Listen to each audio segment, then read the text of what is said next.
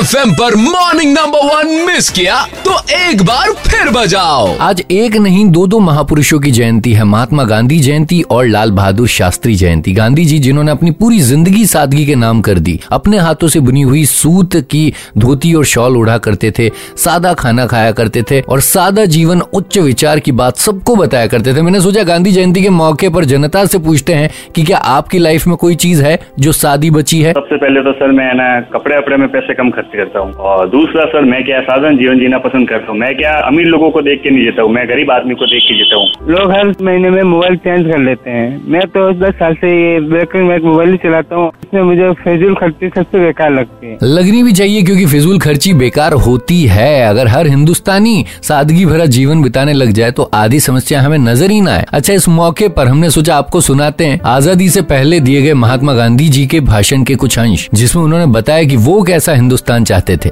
मेरी तो आशा ये है, ईश्वर से प्रार्थना ये है कि हिंदुस्तान ऐसा बने कि जिससे सारी दुनिया कहे कि अगर आज़ाद बनना है तो हिंदुस्तान के जैसे आज़ाद बनो।